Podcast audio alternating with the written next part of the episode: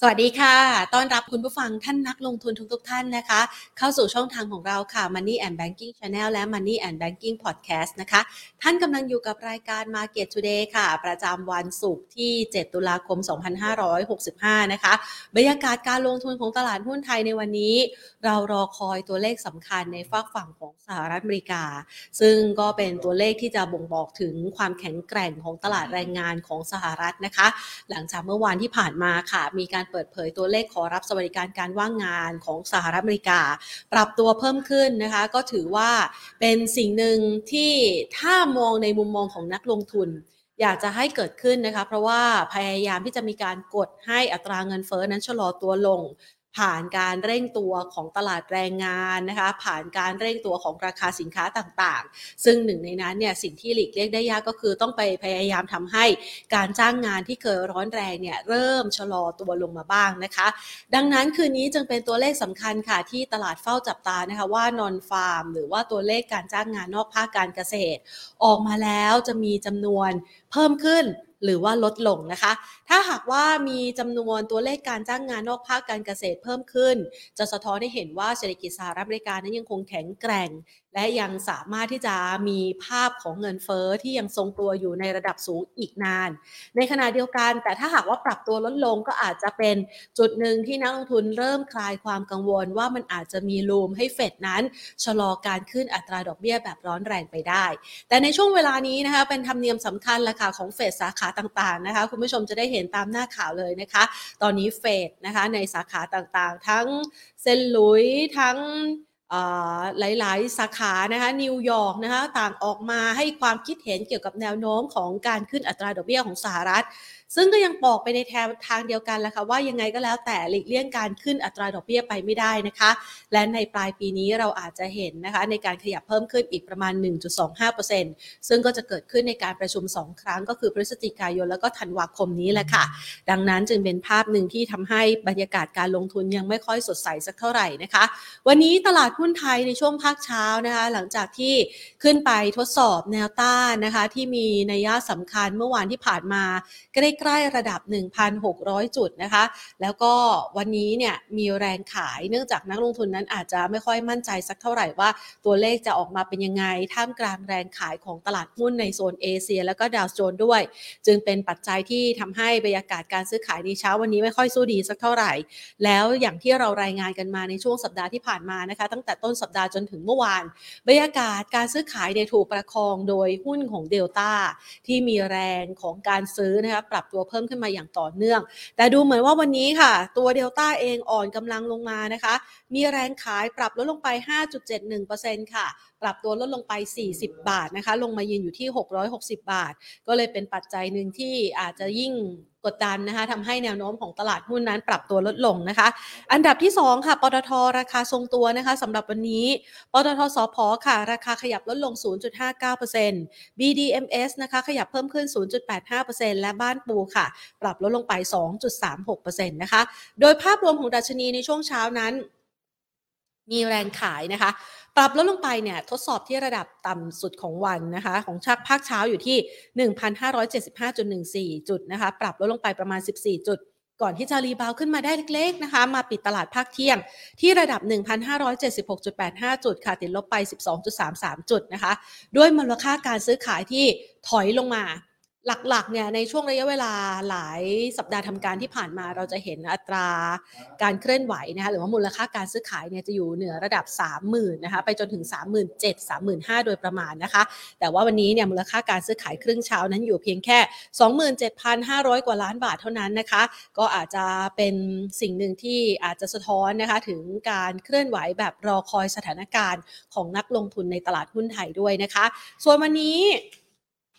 เราเห็นภาพการลงทุนในลักษณะแบบนี้นะคะ กรอบการเคลื่อนไหวถึงแม้ว่าจะจำกัดนะคะ แต่ถ้าหากคุณผู้ชมนะคะคิดมีไอเดียในการที่จะหาธีมการลงทุนได้อย่างแม่นยำนะคะ หรือว่ามีปัจจัยอะไรที่น่าสนใจในการลงทุนรออยู่ สร้างโอกาสในการลงทุนกันได้แล้วค่ะ เดี๋ยวเราจะมาพูดคุยกันในประเด็นเหล่านี้นะคะ ก่อนอื่นขอขอบพระคุณนะคะ ผู้ใหญ่ใจดีที่ให้การสนับสนุนรายการของเราค่ะ True 5G คบกับ True ดียิ่งกว่านะคะ และทางด้านของ SCB ธนาคารไทยพาณิชย์จำกัดมหาชนค่ะ อย่างที่เราตั้งโจทย์เอาไว้นะคะ ว่าวันนี้นะคะ เราจะมาพูดคุยกันว่าบรรยากาศการลงทุนโดยรวมที่ถูกกดดันจากต่างประเทศ มันจะส่งผลทำให้ตลาดหุ้นไทยเนี่ยยังสามารถที่จะเป็นแหล่งลงทุนนะคะที่สดใสมีเสน่ห์ในสายตาชาวต่างชาติไหม แล้วหุ้นแกร่งที่จะสามารถเข้าลงทุนได้เหนือแรงเสียดทานต่างๆ นั้น เราจะมองหาตัวนี้หรือว่าหุ้นเด่นเหล่านี้ได้อย่างไรนะคะ ไปพูดคุยกันค่ะกับคุณสุทธิชัยคุ้มวรชัยค่ะผู้อำนวยการอาวุโสฝ่ายวิจัยการลงทุน สายงานวิจัยจากบริษัทหลักทรัพย์ Innovest X จำกัดค่ะ สวัสดีค่ะคุณสุทธิชัยค่ะ สวัสดีครับ คุณแพรสวัสดีท่านผู้ชมครับ ค่ะ มาในวันที่คืนนี้จะมีตัวเลขสำคัญด้วยนะคะคุณสุทธิชัยคะก่อนอื่นเลยประเมินสถานการณ์ภาพรวมการลงทุนณปัจจุบันกันก่อนนะคะ เรากังวลใจเกี่ยวกับตัวเลขคืนนี้ไหมคะ เกี่ยวกับตัวเลขนอนฟาร์มเพโลเนี่ยค่ะ ผมว่าเป็นตัวเลขที่คนต้องติดตามอะครับ ว่าเอ่อสุดท้ายเนี่ยมันจะออกมาไหนนะครับ ในช่วงที่ผ่านมาเนี่ยผมว่าตลาดเนี่ยก็ก็ก็ก็มีความสับสนอยู่พอสมควรนะครับ แล้วก็ความผันผวนเนี่ยก็ค่อนข้างสูงนะครับ ถ้าเกิดเราไปดูเนี่ย ผมว่าเราเราเริ่มต้นออในช่วงต้นสัปดาห์ที่ผ่านมาเนี่ยข่าวข่าวร้ายที่ออกมานะครับ ตัวเลขเการจ้างงานหรือว่าตัวเลขเศรษฐกิจที่ออกมาตลาดกับมองเป็นเป็นเป็นประเด็นบวกนะครับ แล้วก็เอ่อทำให้ตลาดเนี่ยมีการตีบวกกลับขึ้นมาได้บ้างนะครับ แต่ว่าถ้าเกิดเราย้อนหลังกลับไปดูนิดหนึ่งนะครับ ตั้งแต่ในช่วงเดือนที่ผ่านมาหลังจากการประชุม FOMC นะครับก็จะพบว่า ภาพของการเร่งขึ้นดอกเบี้ยเนี่ยเป็นเป็นจุดหนึ่งนะครับที่ทำให้ตลาดเนี่ยเออกังวลใจนะครับแล้วก็นอกจากทางสหรัฐเองเนี่ยหลายประเทศนะครับก็มีการขึ้นอดอกเบี้ยตามมานะครับไม่ว่าจะเป็นฝั่งของตัวนะครับหรือว่าประเทศในฝั่งของเอเชียบ้านเรานะครับ มุมมองเนี่ยก็ต้องบอกว่า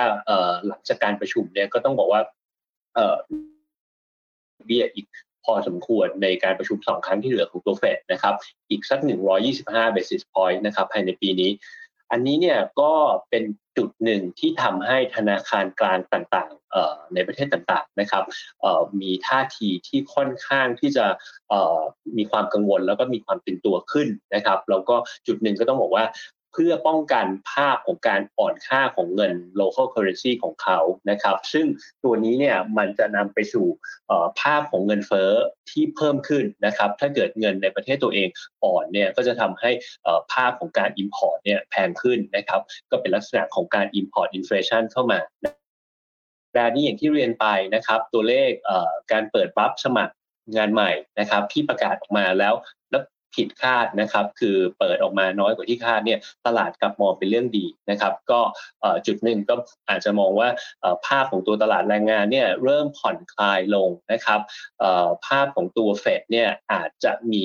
การชะลอการขึ้นดอกเบี้ยหรือเปล่านะครับ อันนี้คือสิ่งที่ตลาด ให้น้ำหนักในช่วงต้นสัปดาห์นะครับ แต่ว่า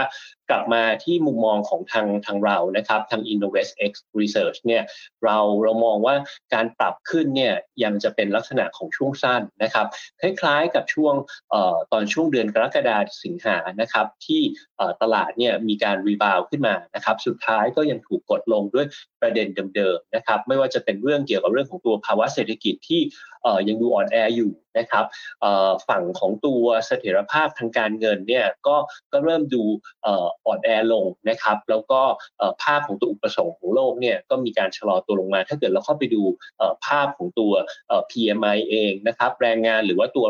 ดีมานของตัวน้ำมันเองเนี่ยนะครับก็ก็จะเห็นภาพของการชะลอตัวลงมา ส่วนหนึ่งเนี่ยก็ต้องเป็นว่ามันเป็นผลจากการทำนโยบายที่ตึงตัวของฝั่งตัวสหรัฐเขาเองนะครับ แล้วก็อันนี้เนี่ยก็ส่งผ่านไปสู่เรื่องของการชะลอตัวทางเศรษฐกิจนะครับ ค่าเงิน US ดอลลาร์ก็แข็งค่าขึ้นเทียบกับตัวเงินสกุลอื่นๆ ทั่วโลกนะครับรวมถึงไทยด้วย แนวโน้มเนี่ยผมว่าภาพของเฟดที่ยังขึ้นดอกเบี้ยแรงแบบนี้อยู่เนี่ยนะครับก็อาจจะทำให้ US ดอลลาร์เนี่ยยังมีโอกาสที่จะแข็งค่าขึ้นอยู่นะครับ อันนี้เนี่ยก็จะไปสู่ภาพของความ กังวลนะครับแล้วก็ไปสู่การตั้งสถานะของตลาดที่ผมเชื่อว่าในระยะถัดไปเนี่ยสิ่งที่เราควรจะต้องให้น้ำหนักก็คือยังจะต้องเป็นลักษณะของการลดความเสี่ยงอยู่นะครับหุ้นที่อยากจะให้มองหาเนี่ยจะเป็นหุ้นในโทนที่ เป็นลักษณะของความมั่นคงมีคุณภาพสูงๆนะครับโทนของเฟดเนี่ยผมว่ายังไม่ได้เปลี่ยนมากนะครับฝั่งตะวันตกเนี่ยต้องบอกว่าอย่างที่เราเห็นกันนะครับสหรัฐมีการขึ้นดอกเบี้ย ยุโรปเนี่ยก็ก็ชุลมุนเกี่ยวกับเรื่องของตัวสงคราม แล้วก็เรื่องของพลังงานนะครับอาจจะมีการผ่อนคลายลงมาบ้างในช่วงหนึ่งสองสัปดาห์ที่ผ่านมานะครับฝั่งที่ยังดูดีเนี่ยผมก็ฝั่ง ฝั่งทางด้านเอเชียเรา น่าจะเเริ่มเห็นมุมมองที่เป็นบวกได้บ้างนะครับนำโดยฝั่งของตัวจีนนะครับ ซึ่งเป็นพี่ใหญ่ของฝั่งฝั่งบ้านเรานะครับ ก็ต้องไปจับตาดูนะครับ การประชุมใหญ่พรรคคอมมิวนิสต์จีนนะครับ ในช่วงกลางเดือนนี้นะครับ ประเด็นก็คือการเข้ารับตำแหน่งของประธานาธิบดีสีจิ้นผิงเนี่ยอีกอีกเทอมหนึ่งนะครับ ก็มีความคาดหวังว่าตลาดเนี่ยเชื่อว่าอาจจะมีมาตรการกระตุ้นเศรษฐกิจ ออกมาบ้างนะครับแล้วก็ที่ผ่านมาเนี่ยเราก็เริ่มเห็นภาพของตัวสัญญาณการคลายนโยบายทางการเงินนโยบายพวกซีโร่โควิดนะครับที่ไม่ได้เข้มข้นเหมือนช่วงที่ผ่านมานะครับการฟื้นตัวของจีนก็นำมาสู่จะเป็นปัจจัยบวกกับ บ้านเราได้นะครับ เพราะว่าอย่างที่เราทราบกันว่าจีนเนี่ยเป็นผู้ค้าอันดับหนึ่งของบ้านเรานะครับ อันนี้เนี่ยก็ต้องบอกว่าเป็นเรื่องของผู้ค้าเรื่องหนึ่งอีกเรื่องหนึ่งก็คือเรื่องของตัวนักท่องเที่ยว ก็หวังว่าถ้าเกิดว่ามีการผ่อนคลายนะครับ ก็จะมี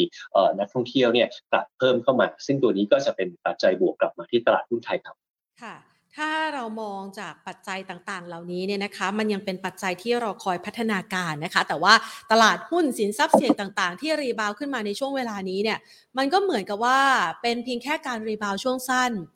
ถ้าเราประเมินสถานการณ์ณปัจจุบันเนี่ยนะคะ มันอยู่กลางทางระหว่างขาขึ้นหรือขาลงคะสำหรับตลาดหุ้นต่างประเทศ เทียบเคียงกับตลาดหุ้นไทยด้วยะคะ่ะในมุมมองของคุณสุทธิชัยอะคะ่ะครับผมอย่างที่เรียนไปตอนต้นนะครับว่าช่วงนี้เป็นช่วงของการ รีบาวขึ้นมาในช่วงสั้นนะครับ ผมว่าตลาดนะถ้าเกิดว่าจะดูเนี่ยนะครับเราเราเชื่ออย่างหนึ่งนะครับ ว่าถ้าตลาดหุ้นต่างประเทศเนี่ยการขึ้นมาในรอบนี้เนี่ยผมว่าสัญญาณถ้าจะดูดีขึ้นนะครับ เราอาจจะต้องไปรอดูกันประมาณไตรมาสที่ปลายไตรมาสที่ 4 ต่อเนื่องถึงต้นปีนะครับว่า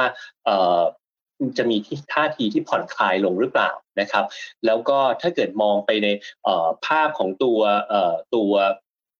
ดอทพลอตของทางเฟดเนี่ยผมว่าสัญญาณหนึ่งที่เราอาจจะต้องเอามาช่วยจับก็คือว่าเฟดเนี่ยจะขึ้นดอกเบี้ยสุดเมื่อไหร่นะครับ ซึ่งตัวนี้เนี่ยก็ต้องบอกว่าน่าจะเป็นในช่วงประมาณสักไตรมาสที่หนึ่งในปีหน้านะครับ พอตรงนี้มีการผ่อนคลายลงมาได้นะครับ สัญญาณที่น่าจะเริ่มดีขึ้น ก็ต้องบอกว่าถ้าไปดีจริงๆเนี่ยผมว่าอาจจะเป็นช่วงปลายไตรมาสที่หนึ่งหลังจากที่เฟดขึ้นดอกเบี้ยจนถึงจุด สูงสุดแล้วนะครับแล้วก็มีท่าทีที่จะเริ่ม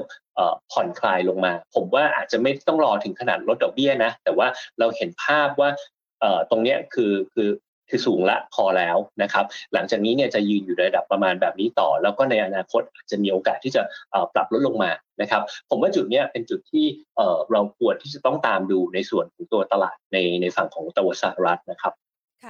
แล้วสำหรับตลาดหุ้นไทยล่ะคะ เวลาที่ตลาดหุ้นต่างประเทศไม่ดีคือก่อนหน้านี้เนี่ยเราเห็นแรงซื้อเข้ามาในตลาดหุ้นไทยอย่างต่อเนื่องนะคะ เราก็คาดหวังว่าตลาดหุ้นไทยจะแข็งแกร่งกว่าตลาดในภูมิภาค หรือว่าแข็งแกร่งกว่าตลาดต่างประเทศ แต่มาในช่วงจังหวะนี้ดูเหมือนว่านักลงทุนก็ไม่ค่อยมั่นใจสักเท่าไหร่นะคะเพราะว่ามีแรงเทขายออกมาต่อเนื่อง เราประเมินแนวโน้มของตลาดหุ้นไทยระหว่างที่ ตลาดหุ้นต่างประเทศเขากำลังรอจุดรีเซ็ตนะคะ อยู่สักประมาณปลายไตรมาสที่ 1 ปีหน้า ตลาดหุ้นไทยต่อจากนี้เรามองยังไงบ้างคะเรายังเชื่อนะครับว่าตลาดหุ้นในฝั่งของเอเชียรวมถึงไทยเนี่ยเอ่อยังดู outperform ได้คำว่า outperform เนี่ยคือคือดีกว่าโดยเปรียบเทียบนะครับ ไม่ได้แปลว่า ไม่ได้แปลว่าเราจะบวกส่วนเอ่อผมว่าในแง่ของภาพคือเอ่อเราลดลงในอัตราที่ที่น้อยกว่า นะครับ อันนี้เป็นภาพที่เราเชื่อนะครับว่าจะดำเนินแบบนี้ต่อไปจนถึงสิ้นปีนะครับ แล้วจากตรงนี้ไปเนี่ยผมว่าพอเราเห็นเห็นมุมมองแบบนี้ปุ๊บเนี่ยสิ่งที่เราควรจะตั้งสถานะคือเป็นลักษณะของการทยอยสะสมนะครับผมไม่ได้เข้าไปไล่ซื้อ เพราะว่าตลาดเนี่ยยังมีโอกาสที่จะผันผวนทางลงอยู่พอสมควรนะครับ ผมว่าอย่างที่ทางคุณแพน แจ้งไปนะครับว่าเราคงเริ่มมองหาจุดกลับตัวนะครับตอนนี้เนี่ยตลาดอาจจะผ่อนคลายอย่างที่เราคุยกันไปเมื่อสักครู่นะครับ แต่ว่ายังมองว่ายังไม่ใช่จุดที่ดีนะนะครับ อย่างที่เรียนไปตอนต้นว่าไปปลายไตรมาสที่4 นะครับต่อไปถึงตัวต้นปี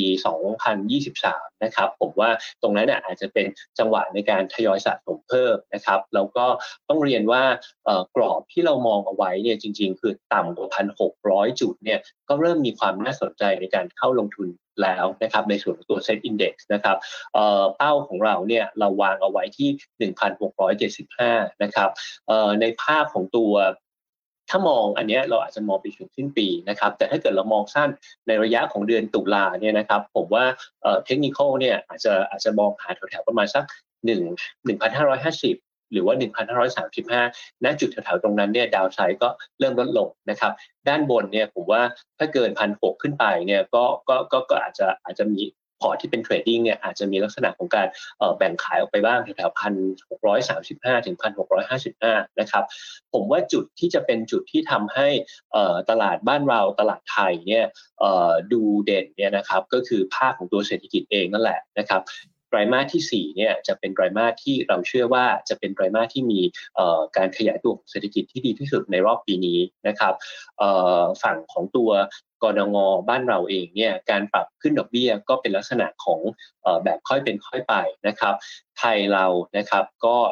ได้ประโยชน์จากการเปิดประเทศนะครับแล้วก็ตัวเลขการท่องเที่ยวเนี่ยก็ดูดีขึ้นอย่างต่อเนื่องนะครับ อย่างถ้าเกิดเราเข้าไปดูตัวเลขนักท่องเที่ยวในช่วง 9 เดือนแรกอย่างไม่เป็นทางการนะครับ ตอนนี้เนี่ยอยู่ที่ประมาณ 6 ล้านคนนะครับ ถ้าตัวเลขนี้ยืนยันเนี่ยก็แปลว่าในเดือนกันยายนที่ผ่านมาเนี่ยนักท่องเที่ยวเนี่ยจะเข้ามาอีกประมาณสัก1.4 ล้านคนนะครับ ก็ใกล้เคียงกับตัวตัวตอนช่วงเดือนสิงหานะครับ ซึ่ง ถ้าเกิดเราใช้อัตราเดียวกันเนี่ยไปจนถึงสิ้นปีนะครับ ซึ่งจริงๆต้องบอกว่าช่วงไตรมาสที่ 4 ก็เป็นไฮซีซันนะครับ ก็แปลว่าในภาพของตัวนักท่องเที่ยวปีนี้เนี่ย10ล้านคนมีโอกาสที่จะเห็นได้นะครับ ก็ถือว่าเป็นอัพไซด์ตัวหนึ่งกับสมมติฐานของเราที่วันนี้เนี่ยเราวางไว้ในปีนี้ที่ 8 ล้านคนนะครับ แล้วปีหน้าเนี่ยก็เชื่อว่าจะฟื้นตัวต่อขึ้นไปเป็น 25 ล้านคนนะครับ ซึ่งอันนี้ก็ชัดเจนว่า เป็นปัจจัยสำคัญที่จะช่วยขับเคลื่อนการเติบโตของเศรษฐกิจของไทยเรานะครับ ปีหน้าเนี่ยเราก็มองว่า IMF นะครับก็มองว่าจะโตถึงประมาณสัก4%เอ่อปีนี้มองไว้แถวๆมาสักสามเปอร์เซ็นต์ก็จะเห็นว่าการขยายตัวของเศรษฐกิจของบ้านเราเนี่ยมันจะโตต่อเนื่องไปอีกครับปีนี้กับปีหน้านะครับ นอกจากนั้นเองเนี่ยผมอยากที่จะมีการไฮไลท์อีกสักจุดหนึ่งนะครับในส่วนของตัวนักลงทุนสถาบันบ้านเราเนี่ยนะครับ ปกติแล้วก็จะมีแรงซื้อเข้ามาในช่วง ปลายปลายปีนะครับเเงินจากกองทุนลดหย่อนภาษีนะครับไม่ว่าจะเป็น RMF หรือ SFF เนี่ยก็ปีนี้ผมว่าตลาดผันผวนเนาะเพราะฉะนั้นเนี่ยส่วนหนึ่งนักลงทุนบางส่วนเนี่ยก็อาจจะรอจังหวะในการเข้าสะสมอยู่นะครับแต่ว่าเม็ดเงินก็อาจจะไม่ได้แบบคึกคักหวือหวาใช่ไหมคะ เพราะว่าถ้าเราดูจากปริมาณการขายสุทธิในช่วงที่ผ่านมาของนักลงทุนสถาบันแล้ว ก็ดูเหมือนว่าเราคาดหวังแรงพยุงหรือว่าแรงซื้อของเขาเข้ามาเนี่ย น้อยเต็มทีหรือเปล่าคะ หรือว่าเป็นมุมมองที่อาจจะมาเร่งตัวขึ้นในช่วงปลายปีนี้ได้อะคะผมว่าโดยปกติแล้วอะคือพอตลาดผันผวนนะผมผมว่านักลงทุนที่ซื้อกองทุนเนี่ยส่วนใหญ่โดยโดยปกติแล้วเนี่ยคนส่วนใหญ่ก็จะไปซื้อกันจนช่วงปลายปีซะเป็นหลักอยู่แล้วนะครับ เพราะว่าอยากจะเห็นตัวเลข บางอย่าง confirm นิดนึงว่าควรจะซื้อประมาณเท่าไหร่อะไรแบบแบบนี้นะฮะอันนั้นคือจุดหนึ่งจุดที่2เนี่ยผมว่าเอ่อก็ก็เป็นเรื่องของความผันผวนตลาดดังนั้นเนี่ยก็อาจจะมีหลายคนที่ยังกังวลอยู่ เพราะฉะนั้นก็เอ่อตลาดที่ปรับตัวลดลงมาตอนนี้ผมว่าคนที่จะซื้อเนี่ยน่าจะมีความมั่นใจมากขึ้นเพราะ downside ก็ถือว่าลดลงด้วยนะครับแล้วก็ได้ประโยชน์แง่ภาษีด้วย ผมว่าตัวนี้อาจจะเป็นแรงซื้อจุดหนึ่งที่เข้ามาช่วยได้บ้างนะครับค่ะ ขอไปดูที่ปัจจัยหนึ่งนะคะ ที่ช่วงเวลานี้เนี่ยมีการรายงานสถานการณ์นะคะ จากหลากหลายประเทศเลยเกี่ยวกับเรื่องของทุนสำรองระหว่างประเทศนะคะ เชื่อว่าในของไทยเนี่ยก็ลดลงเช่นเดียวกันนะคะ เพราะว่าในต่างประเทศเนี่ยเขาพยายามจะต่อสู้กับค่าเงินดอลลาร์สหรัฐที่แข็งค่าขึ้นนะคะ แล้วก็ทำให้ทุนสำรองระหว่างประเทศปรับตัวลดลง ในกรณีของไทยเองเนี่ยมันก็มีผลจากการที่เงินดอลลาร์แข็งค่าขึ้นด้วย มันจะทำให้ความน่าสนใจในมุมมองของต่างชาติที่มีต่อไทยเนี่ยลดลงไปด้วยไหมคะ โดยเฉพาะอย่างยิ่งช่วงจังหวะที่มันมีความผันผวนด้านอัตราแลกเปลี่ยนนี้ค่ะครับผมมองว่าถ้าเกิดเราเราเข้าไปดูนะครับในแง่ของตัวอัตราแลกเปลี่ยนของบ้านเราเองเนี่ยโดยเปรียบเทียบอะเราเราไม่ได้เราเราไม่ได้ผิดแผกแตกต่างจากที่อื่นๆมากนะนะครับผลที่เกิดขึ้นเนี่ยผมว่าสอดคล้องกับทางทางแบงค์ชาติที่ออกมาให้ข้อมูลอยู่เสมอนะครับว่าภาพของการอ่อนค่าของเงินบาท มันเป็นผลของการแข่งค่าของตัว เงิน US ดอลลาร์เป็นหลักนะครับ ดังนั้นเนี่ยการที่จะเข้าไปดูแลเรื่องของค่าเงินเนี่ยผมว่าน่าจะต้องเป็นลักษณะที่มีความระมัดระวังนะครับ เพราะว่าจริง ๆ แล้วต้องบอกว่าบทเรียนเรื่องนี้เนี่ยเราก็มีให้เห็นกันเยอะนะครับแล้วก็จริง ๆ ไทยเราเองเนี่ยก็เคยประสบปัญหาดังกล่าวแบบนี้มาก่อนนะครับ ดังนั้นเนี่ยภาพของตัวไทยเราเองเนี่ยผมว่า เรื่องของการอ่อนค่าถ้าเกิดมันเป็นลักษณะในทิศทางเดียวกับทั้งโลก หรือว่าทั้งภูมิภาคเนี่ยนะฮะผมว่าเราไม่ได้มีความแตกต่างมาก อันนี้เป็นจุดหนึ่งที่เราต้องคอยมอนิเตอร์นะครับไม่ได้บอกว่ามันเป็นจุดที่เอ่อเราสามารถที่จะมองข้ามได้เลยนะครับ แต่ว่ามันยังไม่ได้เป็นจุดที่เราจะต้องไปเอ่อให้ ความกังวลมากเป็นพิเศษนะครับ เพราะว่าเชื่อว่าในส่วนของตัวแบงก์ชาติเองเนี่ยก็มีการเอ่อมอนิเตอร์อยู่ตลอดนะครับแล้วก็ในส่วนของตัวทุนสำรองเนี่ยผมว่าประเทศไทยถึงแม้ว่าจะมีการเอ่อลดลงมาบ้างนะครับ เพราะว่าเอ่ออาจจะเป็นเรื่องของด้วยด้วยเรื่องของการ mark ค่าเงินดอลลาร์ที่มันแข็งค่าขึ้นนะครับ ตัวนี้อาจจะเป็นจุดหนึ่งที่ทำให้ดูเหมือนกับว่ามันพร่องลงมาบ้าง แต่ว่าโดยรวมๆแล้วเนี่ยเราก็ยังถือว่าอยู่ในระดับที่ค่อนข้างที่จะแข็งแกร่งอยู่ นะครับ ในส่วนของค่าเงินเนี่ยผมว่าเอ่อคอยมอนิเตอร์ครับ แต่ยังไม่ได้เป็นจุดที่เราอาจจะต้องกังวลมากนะนะครับแล้วเรากังวลใจไหมคะว่าก่อนหน้านี้เนี่ยนะคะ ต่างชาติกลับมาซื้อสุทธิของตลาดหุ้นไทยค่อนข้างหนาตานะคะ 1.5 แสนล้านนะคะ ปีนี้นะคะ แต่ว่ามาช่วงนี้นี่เขาก็เริ่มรินออกไปบ้างนะคะ แล้วก็ชะลอการซื้อด้วย เรามองปัจจัยนี้ยังไงบ้างคะผมว่าเรื่องของตัวต่างชาติเนี่ย จริง ๆ แล้วถ้าเกิดมองในแง่ของตัวผลตอบแทนเนี่ย ถ้าเกิดมองในส่วนของตัวค่าเงินอย่างเดียวเนี่ยนะครับ คือผมในฝั่งของเอเชียบ้านเราเนี่ย ก็อาจจะไม่ได้ดู attractive เลยสักที่เดียวนะครับ เพราะว่าใน position ของตัวเงินเนี่ยมันก็อ่อนหมดเลยอย่างที่เรียนไปตอนต้นนะครับ แต่ว่าผมว่าจุดหนึ่งนะครับที่อาจจะอาจจะให้อาจจะให้น้ำหนักนะครับ ผมว่าหลายๆคนเนี่ยมองเห็นภาพแล้วละอย่างที่เราเรียนไปเมื่อเรียนไปเมื่อสักครู่นะครับว่าในภาพของตัวภาพของตัวเศรษฐกิจเองเนี่ยเราก็มีการขยายตัวได้ดีกว่าฝั่งของตัวตัว DM นะครับ เพราะฉะนั้นเนี่ยจุดเนี้ยจะเป็นจุดที่เป็นความต่างนะครับ ซึ่งก็ต้องอผมว่า ก็ต้องให้น้ำหนักนะฮะว่า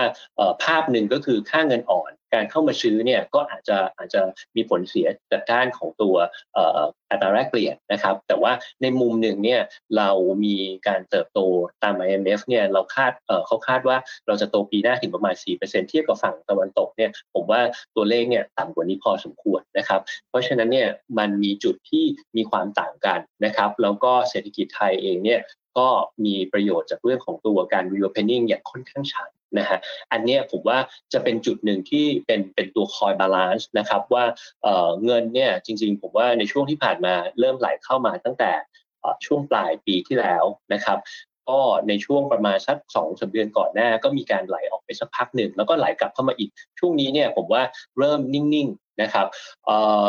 โดยภาพรวมๆเนี่ยถ้าเกิดพูดถึง position ว่าซื้อมาแสนกว่าล้านนะครับแต่ว่าถ้าเกิดเราดูย้อนหลังกลับไปหลาย ๆ ปีเนี่ยจริง ๆ แล้ว position ของตัวต่างชาติในหุ้นไทยเนี่ยไม่ได้สูงมากนะ นะครับ เพราะฉะนั้นเนี่ยผมว่าจุดหนึ่งก็คือความน่าสนใจเกี่ยวกับความแข็งแกร่งของเศรษฐกิจ แล้วก็ผลประกอบการบริษัทจดทะเบียนเนี่ยน่าจะเป็นจุดที่เป็นตัวดึงได้นะครับค่ะ การปรับตัวมาในรอบนี้นะคะ แล้วก็บรรยากาศการลงทุนที่อาจจะยังมีปัจจัยเสี่ยงในต่างประเทศถึงแม้ว่าไทยจะยังมีปัจจัยสนับสนุนนะคะ อย่างที่คุณสุทธิชัยให้กรอบเอาไว้เนี่ยหนึ่งห้าสามห้าถือว่าเป็นแนวรับที่แข็งแกร่งมากพอแล้วหรือยังคะ หรือว่ายังมีโอกาสที่จะหลุดลงไปทดสอบ 1,500 หรือต่ำกว่าได้คะสำหรับในช่วงเวลานี้ไปจนถึงปลายปีนี้ค่ะ จริงๆ ต้องบอกว่าตอนที่เราทำกลยุทธ์ในไตรสำหรับไตรมาสที่ 4 นะครับเรามองไปถึงสิ้นปีเนี่ยอย่างที่เรียนไปนะครับ ว่าเป้าของเซ็ตอินดี x เนี่ยอยู่ที่ 1,675 นะครับกรอบที่เราให้ไว้เนี่ยคือ 1,600 จนถึง 1,750 นะครับ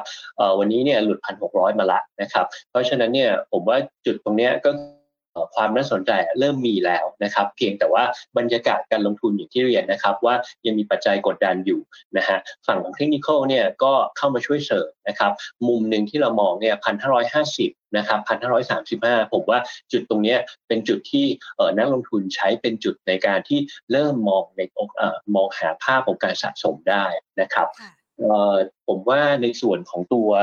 ตีมในระยะที่ไม่ได้ไกลมากนักเนี่ยจุดหนึ่งก็คือต้องมองหาพวกเรื่องของผลประกอบการไตรมาสที่3นะครับเพราะว่าไตรมาสที่3เนี่ยจะเริ่มมีการรายงานผลประกอบการในช่วงอีกสัก1นถึงสสัปดาห์หลังจากนี้ไป จนถึงกลางเดือนพฤศจิกานะครับ กลุ่มแรกที่จะมาเนี่ยก็จะเป็นกลุ่มกลุ่มแบงค์นะครับ กลุ่มธนาคารเนี่ยทาง Innovate X เราก็มีการคาดการณ์นะครับของผลประกอบการตุกไตรมาสที่3นะครับ ภาพของตัวไตรมาสที่3เนี่ยผมว่าในส่วนของตัวทั้งกลุ่มนะครับกำไรสุทธิก็ยังดูทรงตัวนะครับ ผมว่ามันมันมีทั้งฝั่งของตัวปัจจัยบวกกับปัจจัยลบนะครับ แต่ว่าถ้าเกิดเราเทียบกับปีที่แล้วเนี่ยนะครับเทียบกับไตรมาสสามปีที่แล้วเนี่ยก็ยังโตเกือบเกือบสามสิบเปอร์เซ็นต์ year on year นะครับการตั้งสำรองเนี่ยลดลง นะครับเข้าไปดูในรายตัวเนี่ยผมว่ามีตัวเด่นๆสักสองตัวที่อยากจะ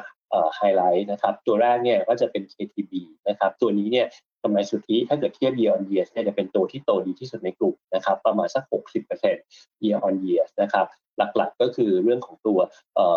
interest income ที่ที่ ที่สูงขึ้นนะครับ แล้วก็ในฝั่งของตัวเอ่อที่โต Q on Q สูงเนี่ยก็จะเป็นตัวตัว BBL นะครับตัวนี้เนี่ยโตประมาณ 17% Q on Q นะครับก็ดีกว่ากลุ่มนะฮะ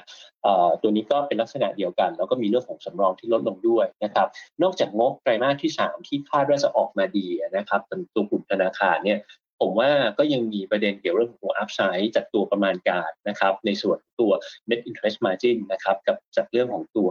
การขึ้นดอกเบี้ยของธนาคารพาณิชย์นะครับในช่วงที่ผ่านมาแล้วก็ในอนาคตเนี่ยถ้าเกิดดอกเบี้ยเรายังเป็นขาขึ้นอยู่ ก็มีโอกาสที่ธนาคารพาณิชย์จะขึ้นดอกเบี้ยต่อนะครับดังนั้นเนี่ยกลุ่มแบงก์ก็เลยเป็นกลุ่มหนึ่งที่เรามองว่าน่าสนใจทั้งในแง่ของตัวผลประกอบการที่จะรายงานในไตรมาสที่3นะครับแล้วก็อัพไซด์ในอนาคตด้วยนะครับครับเราก็ตัวที่เราชอบนะครับก็จะมีสักสามตัวนะครับ KTB BBL แล้วก็ KBank นะครับอันนี้ก็ได้ประโยชน์จากเรื่องดอกเบี้ยขาขึ้นนะครับนอกจากกลุ่มแบงก์เองเนี่ยผมว่ากลุ่ม real sector นะครับเรื่องของตัว preview momentum ของตัวผลประกอบการไตรมาสที่3เนี่ยก็อาจจะเป็นอีกจุดหนึ่งที่เราเราเริ่มเริ่มมองเห็นภาพนะครับซึ่งทาง Innovate X เนี่ยเราเราก็มีการคัดเลือกมาสักมาสัก6ตัวนะครับ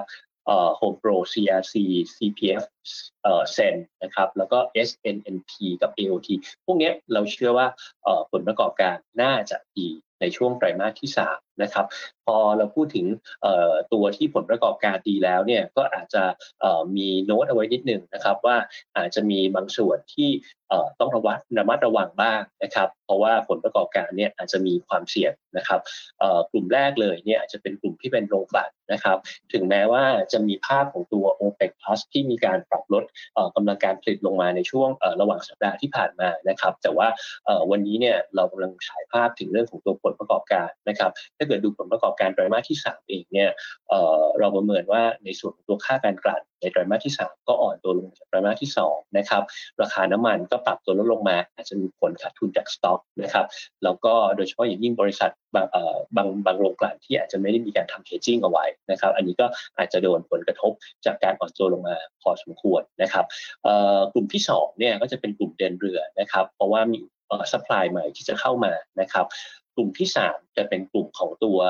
เกี่ยวกับตัวน้ำมันปาล์มนะครับตัวนี้เนี่ยก็ยังถูกกดดันจากภาพของตัวราคาน้ำมันปาล์มที่เป็นขาลงนะครับ แล้วก็ผลผลิตปาล์ม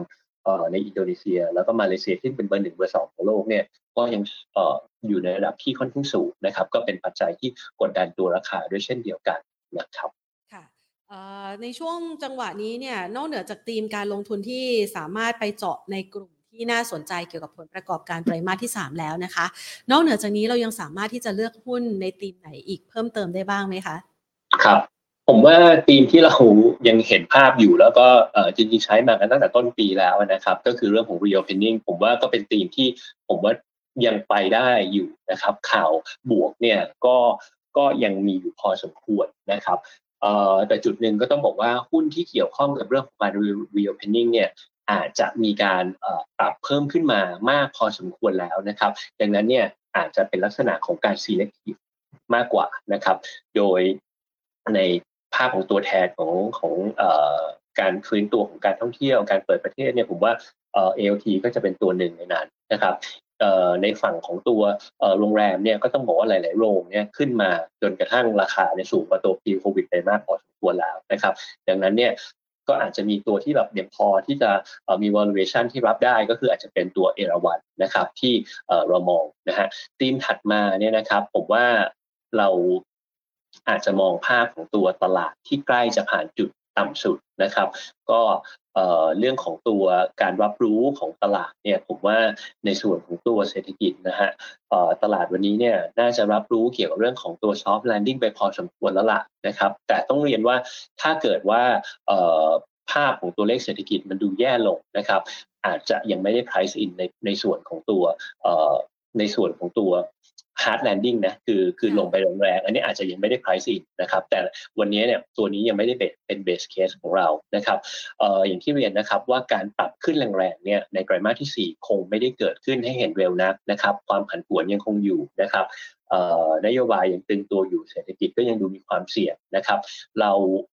โอเวอร์เวทเป็นกลุ่มที่เป็นลักษณะของกลุ่มแบงค์นะครับ กลุ่มที่เป็น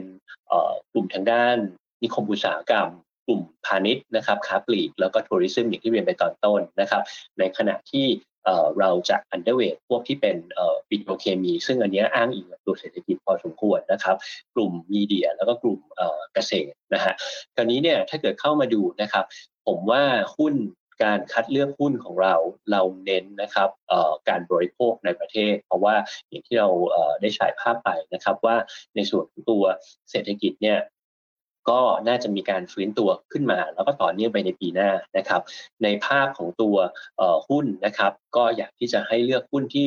มีความผันผวนต่ำเป็นหุ้นที่มีความเป็นดิเฟนซีนะครับ มีอำนาจในการต่อรองราคาขายได้ค่อนข้างดี การส่งผ่านตัวราคาต้นทุนที่สูงขึ้นเนี่ยทำได้ดีนะครับ แล้วก็มีกำไรที่เติบโตนะครับ valuation ไม่แพง สรุปก็คือเน้นนะครับว่าคุณภาพ ผลประกอบการมั่นคง แล้วก็ไม่ผันผวนมากนะครับ ทั้งหมดตรงนี้เนี่ยก็จะนำมาสู่ตัวหุ้นที่เป็นหุ้นหุ้นเด่นสำหรับไตรมาสที่ 4 ของเรานะครับ ก็คือตัวแรกเนี่ยจะเป็นตัวอมตะนะครับ ก็เป็นกลุ่มนิคมอุตสาหกรรมนะครับ มองในแง่ของตัวโมเมนตัมของการเติบโตเนี่ยก็ยังแข็งแกร่งอยู่นะฮะแล้วก็อุตสาหกรรมเนี่ยก็จะมีในส่วนของตัว EV นะครับ Data Center ที่จะมีการเติบโตได้นะครับ ตัวที่2เนี่ยก็จะเป็น Asian Property AP นะครับเขามี pricing power นะครับแล้วก็รายได้เนี่ยก็มีการเติบโตค่อนข้างดีนะครับ ตัวที่3เนี่ยก็จะเป็นตัว CRC นะครับก็เป็น reopening แล้วก็ผลประกอบการก็โตดีนะครับตัวที่4เนี่ยพูดไปแล้วตอนต้นนะครับ KTB นะครับตัวสุดท้ายเนี่ยก็จะเป็นตัวที่ valuation ไม่แพงก็คือ MTC ครับค่ะสำหรับคำแนะนำในเรื่องของการจัดสรรพอร์ตนะคะ ช่วงนี้เนี่ยบรรยากาศการลงทุนของตลาดหุ้นไทยอาจจะไม่ได้